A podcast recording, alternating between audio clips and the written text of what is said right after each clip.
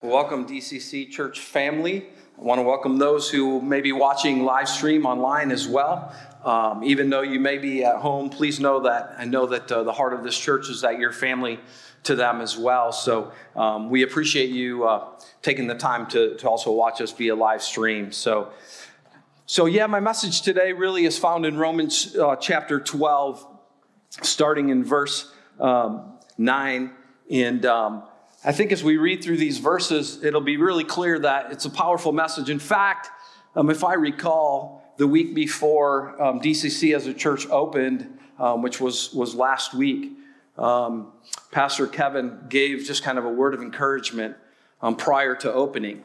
And in fact, if I recall, he closed with verses from this message and this, this passage of Scripture as a word of, of kind of encouragement to the church as DCC looked forward to beginning to, to worship and, and join again. And so I think it's appropriate um, for this time in this season that we find the body of Christ, and not just the body of Christ, but we as his children, right? We as his children, are, are we not transitioning as well, like the church, through an interesting season? And has God not empowered us for such a time as this? Amen? He has empowered us for such a time as this. And so um, I just want to say, um, listen, my heart today is that you'll, you'll find encouragement in the Word of God. So let me read with you starting in Romans chapter 12, uh, verse 9. I'll read through um, verse 21, but I promise I'm only going to focus on three verses today in, in, in, an attempt to do my best to, to stay on schedule. Um, so in verse 9, it says, Love must be sincere. Hate what is evil. Cling to what is good. Be devoted to one another in brotherly love. Honor one another above yourselves. Never be lacking in zeal, but keep your spiritual fervor alive, serving the Lord. Be joyful in hope, patient in affliction, faithful in prayer. Share with God's people who are in need. Practice hospitality. Bless those who persecute you. Bless and do not curse. Rejoice with those who rejoice. Mourn with those who mourn. Live in harmony with one another. Do not be proud, but willing to associate with people of low position. Do not be conceited. Do not pay, repay anyone evil for evil. Be careful to do what is right in the eyes of everybody. If it is possible, as far as it depends on you. Live at peace with everyone. Do not take revenge, my friends, but leave room for God's wrath. For it is written, it, it is mine to avenge, I will repay, says the Lord. On the contrary, if your enemy is hungry, feed him. If he is thirsty, give him something to drink. In doing this, you will heap burning coals on his head. Verse 21. Do not overcome, be overcome by evil, but overcome evil with good. How many think that's an amazing message for today? How many think that's a powerful message for today? Amen? There's a lot there, but I'm, I'm just going to break it down in the first three verses because I believe it sets a tone. And before we do that, I want to remind us that when you get to Romans chapter 12, what you find is that the Apostle Paul here, who was addressing the church in Rome, you see that the first 11 chapters of the book of Romans is really all about his doctrine. You see, in chapter one, he begins to talk about as humanity and creation, we're, we're without excuse. It's important that because we're without excuse, we show no favoritism. That we've all sinned and fallen short of the glory of God. That we are children of God because we've been justified by faith. And that because of that justification by faith, we now have peace with God. Listen, if you're out there today and you're not without peace, listen, if you're out there today or you're here today and you're looking in, across and everything that's going on you're without turmoil, I want you to know the very God of peace is available for you. And then he goes on to remind us that the gift of God is not like the trespass. He says that we were once dead to our sin, but we're now alive in Jesus Christ. That we have something in us now that's different. That the love of Christ has been deposited, the Bible says, in our heart by the Holy Spirit. Then he goes on to remind us in verse 8 that you are, chapter 8, that you are now free from the power of the law. Amen? That the law of the Spirit of life in Christ Jesus as a believer has set you free from the law of sin and death. And then he reminds us that because of that, there's no condemnation for those who are in Christ. In chapter 9, he says God's love for Israel. And then he begins to talk between chapter 9 and 11 about God's love for Israel and the Jewish people and the community. And he begins to establish that.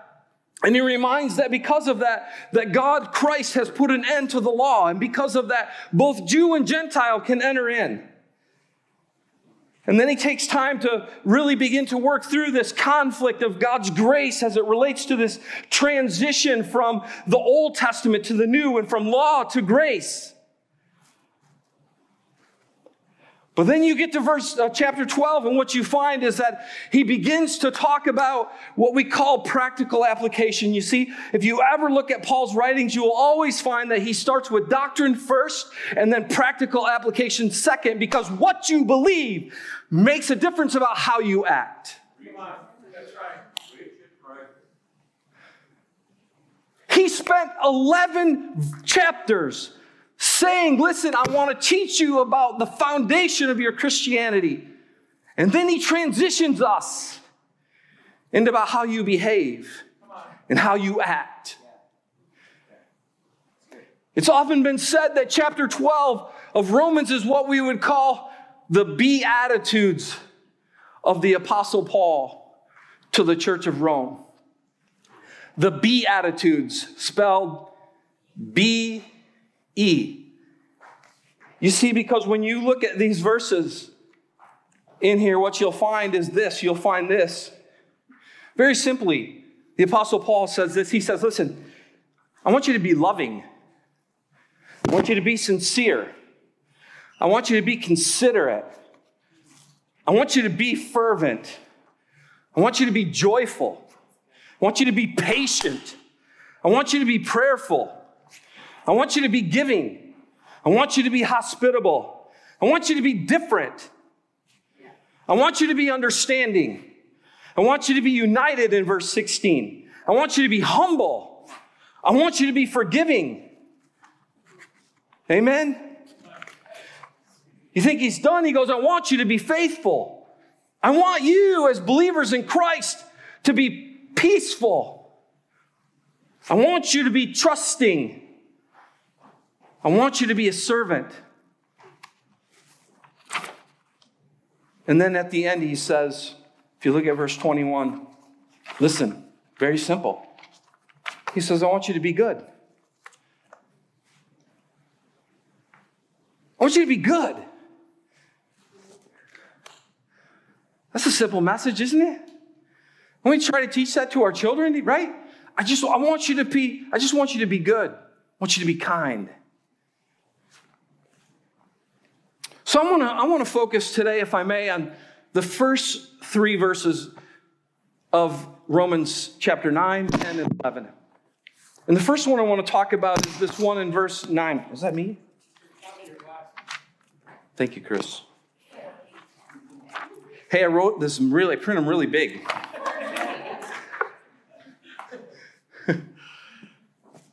so it's often been said that this is, this is a message of love in action. You see, again, I shared that the Apostle Paul was, was transitioning from, from biblical theology to practical application as Christians. Here's an interesting fact to you. Do you know that in the book of Acts that the word love is never mentioned once? And yet it's full of acts of love. You see, the book of Acts, which was the launching of the church, which is still going on today, right? It's like a great uh, uh, love story, or if you go see uh, a play, right? You have act one, scene two, act one, scene three, and then you get into act two and act three and act four. How much you know the acts of the church are still going on today? We're, we're a part of the acts of the church today. It's the only book that's not finished written yet because we're participating with its completion. So our actions matter. Our actions matter. Our actions matter. And the Apostle Paul says this he says, Love must be sincere. The King James says, without dissimulation. The word dissimulation means to hide under a false appearance. One of my funnest examples about this word dissimulation was when, um, after I got saved and I watched uh, The Wizard of Oz for the first time after my born again experience. And I realized that the great and powerful Oz was displaying dissimulation, wasn't he? Because little Toto pulled the curtain back and you thought he was great and powerful. And he was this little short, squatty old man. Right? He wanted a perception. See, that's, that's what the word persona is, or personality. That's why you never, never, listen, I know there's a lot of young kids here, and even those that are old, you never build relationships off of personality. He has a nice personality. I don't care.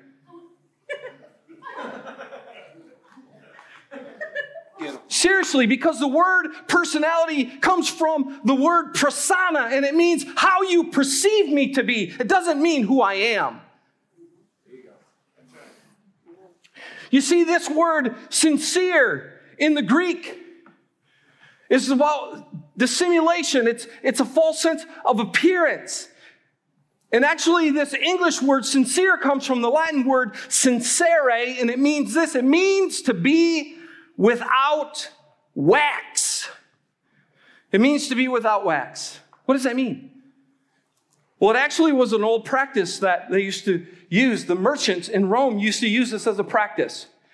And it had to do with the creativity of pottery. How many of you know that He is the potter and we are the clay? See, it has to do with a sense of creativity, and merchants would make their wares and they would sell their pottery. And if a piece of pottery was uh, fired, how many you know when a piece of pottery gets fired, right? Sometimes it comes out with flaws, doesn't it? You can fire a piece of pottery and it will come out without cracks. But sometimes when you apply heat, it will come out with cracks. And the trick was, was that what you would do in those days is that you would take wax and you would fill the crack in. And then you would put a veneer over it and the merchant would sell it as if it was sincere without wax. I don't know about you, but man, the church needs to learn what it is to be sincere. The church needs to learn that people are not looking for you to be perfect, they're looking for you to be sincere. You see, if I have a piece of pottery that's been fired and it comes out of that with a, with a crack in it, that's, why, that's what Shauna was saying when she opened up and when she, she began to share. She said, I don't, I don't necessarily need your opinion, I just need you.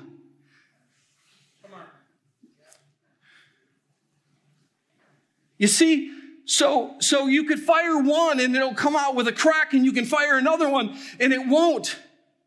And you can put both of them up and you can sell both of them. And you know what? If you sell both of them the way that they came out, guess what? They are both sincere. The one with the crack is no less sincere than the other. It's really a matter of what you do with it. Are you hearing me?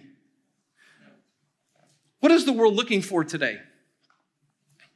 You know what the, world is looking for? They're looking for sincerity, they're looking for authenticity.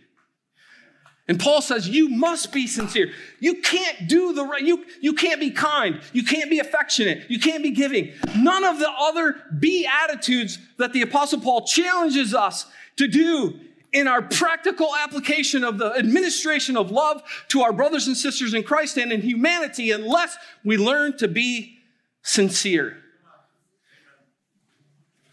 Amen? We learn to be sincere.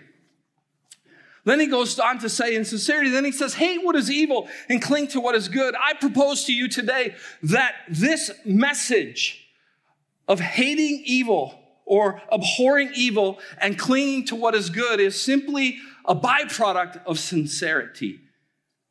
And you can't separate the two of them.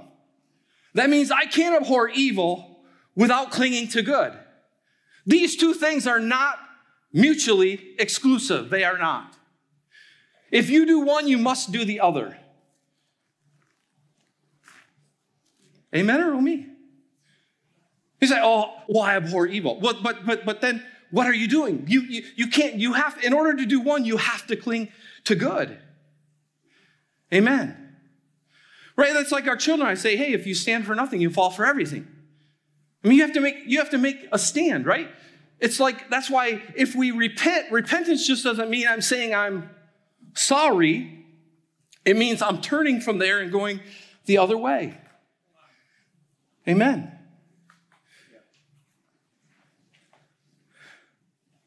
So he says, I want you to be sincere.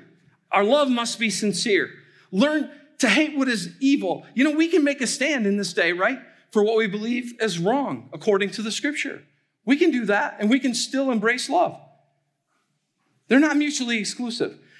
The problem is, is that the message that we're hearing in the culture today is that they almost must be. I mean, I was on a message uh, following some friends, and and, uh, and and they were just somewhat debating. And those of you who follow social media probably know you can see a lot of that these days. But I know both, and, and so they basically said, "Hey, we're just going to disagree to disagree." And somebody chimed in and said, "Well, because you simply agreed to disagree, you actually are participating in a racist attitude." because you chose. They said, well, wait a minute. I'm just, we'll see the next part of this. I'm just choosing to know that I can get an argument, going to change a thing. I can respect where they're at, disagree with that, and still at the same time say, I'm not participating in it. You want to know why? Because he was sincere. He was honest about the fact that we seem, we're, we're at a different point of view. How many have ever been that with somebody? It happens. In fact, my wife and I get that. we we, have been there a couple times. if you're listening at home, I, you know, I want to help you. I want to, I want to help you. Listen, if, you, if, we're, if we're not sincere with one another, then we will never get to the crux of that. Amen? So then, in verse 10, the apostle, whoa, I did it with my glasses. I'm live. See, I'm being sincere. Got a little, got a little flaw, Sean. I'm just, you know, messing up here on there. Um, then he goes on to say in verse 10, he said, Now listen, I want you to be devoted to one another in brotherly love. Honor one another above yourselves. Be devoted. What does it mean to be devoted? Shona said that. It's like, listen, we, we, we need devotion to one another. It doesn't always mean, sometimes, you know, you may just have to come alongside me, even though I might not be where you think that I should be at. Devotion means that I'm with you through it. Oh my goodness, my favorite passage of scripture is in Romans about the um, about Abraham. And the Bible says this Abraham said, it said, Abraham against believe in hope and staggered not. Whoa and stagger not at the promises of God through unbelief, and not being weak in his faith. I'm going to ask you a question. Have you ever studied the life of Abraham? Have you ever seen Abraham walk out that principle or that issue of, of, of him staggering not at the promises of God? When I look at it, I mean, when he got to a first thing, he said, he said, uh, hey, is this your wife? No, um, no, that's, that's not my wife. That's my sister. Was he honest? What would you say about dishonesty? Does dishonesty appear to you to be one who is staggering not at the promises of God through unbelief? I don't know about you, but I would probably say, well, if he believed God, he wouldn't have lied. He just would have told the truth and God would have got him through it. Well, probably true. But you know what? He lied. Said Abraham didn't stagger at the promises of God through unbelief. I don't know about you, but he looked like he staggered. I mean, look like me, got a little rock. Whoa, whoop, let me get my bearings about me. Why do you say that, Craig? I say, I want you to know something. God's perspective about your faith and your journey of faith is a lot different than your own. God sees it differently than you do. If you're at home and you're struggling, I want you to know somebody. I believe there's somebody here today. You need to hear that right now. Because you have been criticizing yourself. You've judged your uh, faith. You've judged yourself based on whether you thought that you were uh, staggering or not. Maybe your knees were a little weak. I want you to know something. God sees it differently than you do. See, be devoted to one another. This word devoted in the Greek is the word philostorgis. It comes from two words, phileo, which is the one brotherly love, and storgis or storge, which is natural love.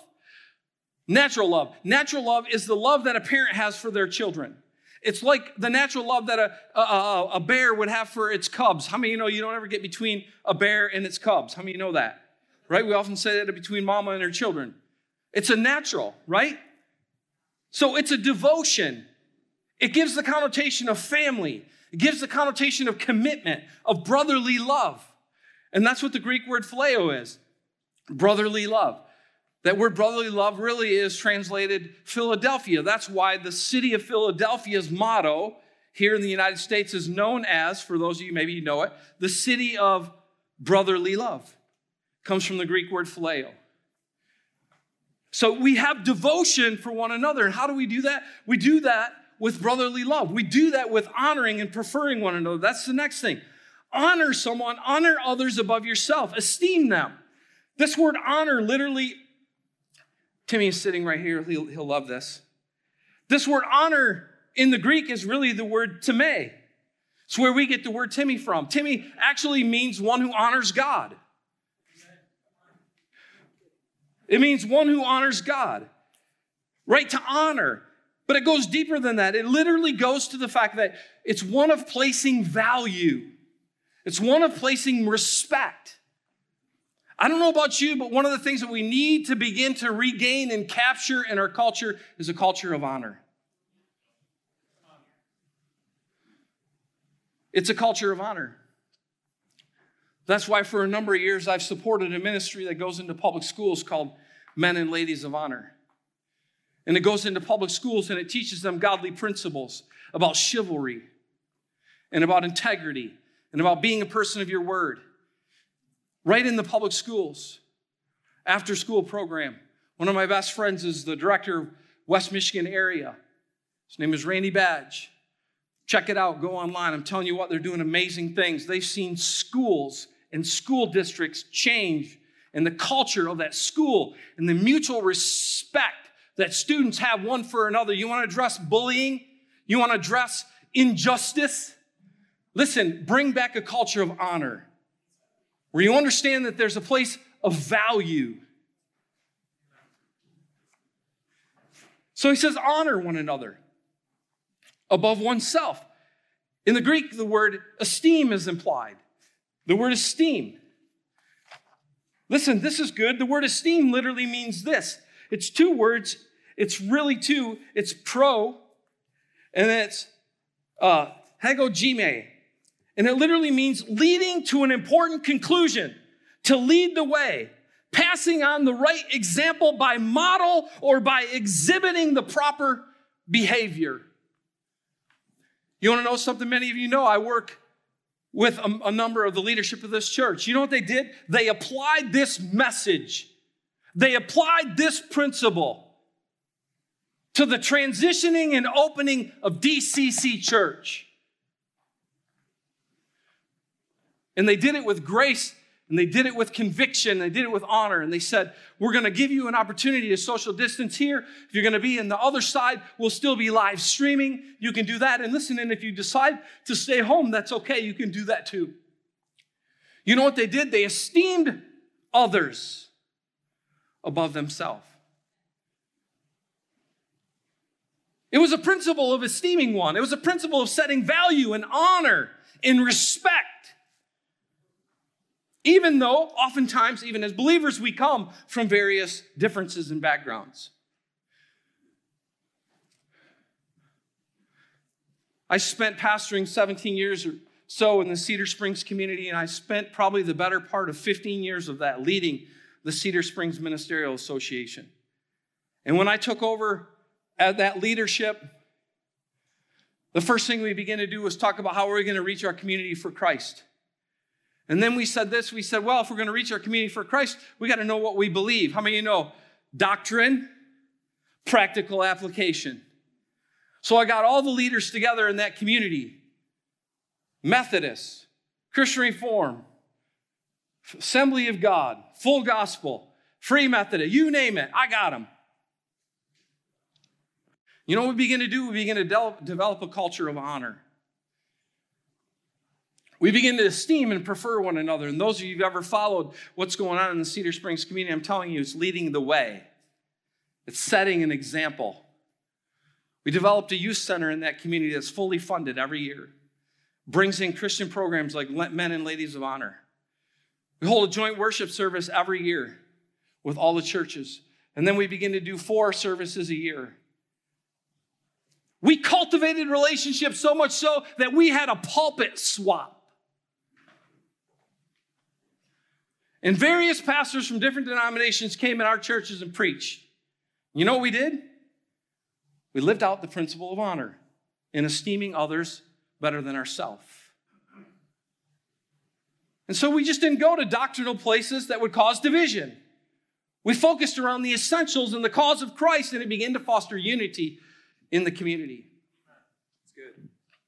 I'm telling you, church, we need to do that. You want to see unity in our culture today? Listen, I'm telling you, even if you're not a believer, it's time to develop a culture of honor and begin to esteem one another in this country.